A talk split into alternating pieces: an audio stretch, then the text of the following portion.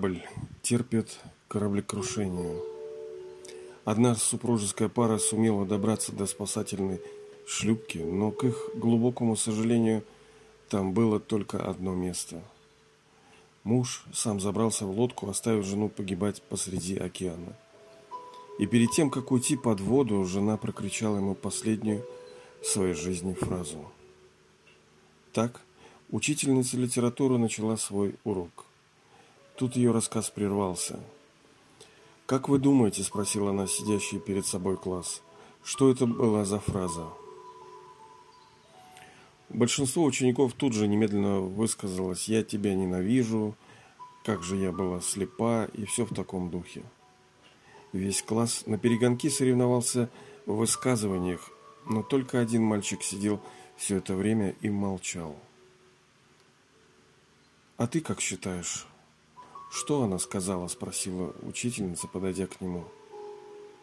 «Я думаю, что она сказала, позаботься о нашем ребенке». «Ты знаешь эту историю?» – удивилась учительница.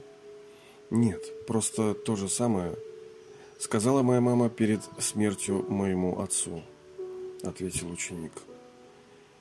Учительница отвернулась, надеясь, что никто не заметил – как на ее глаза накатились слезы. «Верно», — ответила она.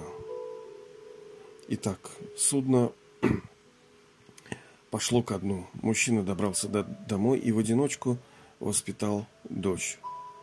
Через много лет, когда отца уже не стало, разбирая его вещи, девушка нашла его дневник, в котором прочитала следующее.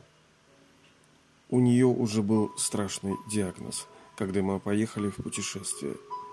Жить оставалось недолго. Боже, как бы я хотел утонуть вместо нее, но ради блага дочь, дочери я не мог. Я смог... Я мог только оставить ее посреди океана. Класс молчал. По детским глазам видно было, что их глубоко тронула эта история, что сегодня они впервые поняли, что первое впечатление может быть обманчиво. Вот почему никогда не стоит судить о людях и их поступках поверхностно, ведь мы о многом можем и не знать. Да, действительно суровая такая история. Но она, с другой стороны, может быть и жизненная. Мы многих вещей не знаем. Но много о чем судим.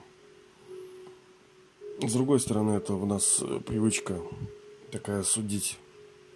Она, может быть, и не нами была выработана. Общество само диктует. Кругом телевизора, кругом медиа, кругом примеры. Мы все время чего-то судим. И я, собственно, тоже сужу. И не всегда это хорошо получается. Вот, в частности, тоже вот эта история с губернатором Хабаровска, да, Фургалом. Вот тоже бандит он был, не бандит. Правильно его арестовали, неправильно. Да кто там знает. Конечно, кто из 90-х вышел в такие люди, там вряд ли все было все чисто. Но люди могут меняться. Люди могут меняться. Это очень важный момент. Даже библейская история нам говорит о том, когда два преступника висели на кресте, да, там и между ними Христос, и один все-таки спасся. Потому что нам важно понимать, что изначальная природа души – это все-таки мир и чистота, это красота, это сила, это любовь. И все то зло, которое в нас есть, оно временно, оно не настоящее – это как вот э, грязь вокруг бриллианта. То есть нам нужно просто очистить бриллиант. Вот так же и наш Отец, так сказать, Небесный на нас смотрит. Почему он не психует, да, как вот, вот, там Бог накажет, там Бог там в гневе. Ага. Ничего он не в гневе. Он знает нашу истинную природу. Он знает, что сейчас мы как бы дети его души, мы просто больны.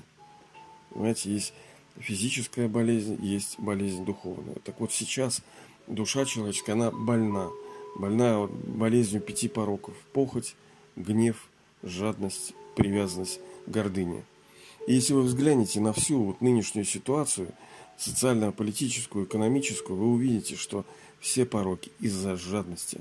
Жадность в свое время берет из-за привязанности, помешано все на гордыне, на похоти, на гневе. Жадность. Но жадность-то не просто, она жадность-то по отношению к чему-то. А почему душа жадная? Потому что она привязалась к чему-то, а ей хочется чего-то. А почему ей хочется чего-то? Потому что тот дает плезант для души. Оно дает э, приятные штуки. Но какой ценой? Ты, э, скотина, ты других мочишь. И ради того, чтобы сам быть в радости. А вот это ловушка, да, это ловушка в драме.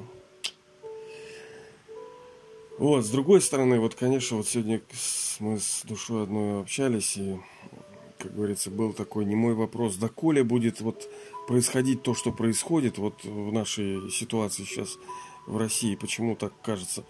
Понимаете, все справедливо. Мы получаем плоды тех действий, которые мы совершали в прошлых рождениях и в нынешних. И я это четко сознаю, и я знаю, что я, как вот за мной грешки есть и в прошлом, и в настоящем, и в будущем я еще наверняка буду что-нибудь хулиганить. Как бы хочу, но не делаю, как этот апостол Павел там, по-моему, говорил. Потому что силы пока нету.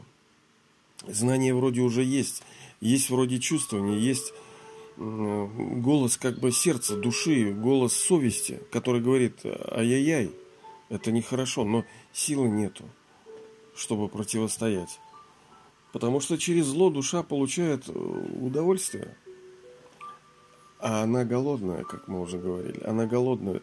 Мы не можем постоянно ходить голодным. Нам нужно что-то постоянно душе надо съесть. Душа не питается там петрушками, морковками. Ей нужно happiness, ей нужно счастье. Мир ей нужен. Вот Суле есть как бы а, умиротворение. Она ищет во всем умиротворение. Если вы взглянете на любое вот ну, достижение, там вот вы купили, например, себе домик, да, вот вот купили, вот все, все, вот подписали документы и все вам сказали, дом ваш. И что вы чувствуете? По сути, ну, душа просто съела это понимание собственности, и к ней пришло чувство мира – радости, вот она вот это ест, эта душа вот это ест. Понимаете, ни дома, ни машины. Вот, поэтому всех мы благословляем, что бы они ни делали. Не то, что мы попускаем все это э, раздолбайство, нет. Но как Отец наш Небесный прощает все, понимая, что мы все зайки-лапки, да, что мы были хорошими и что мы будем хорошими. Так и мы никогда вот не должны проклинающие думать о других, а вот он козлина вонючая. Нет. Мы понимаем, что душа больна, там, может быть, где-то она неправильно поступила, но милость, превыше всего должна быть милость в наших сердцах.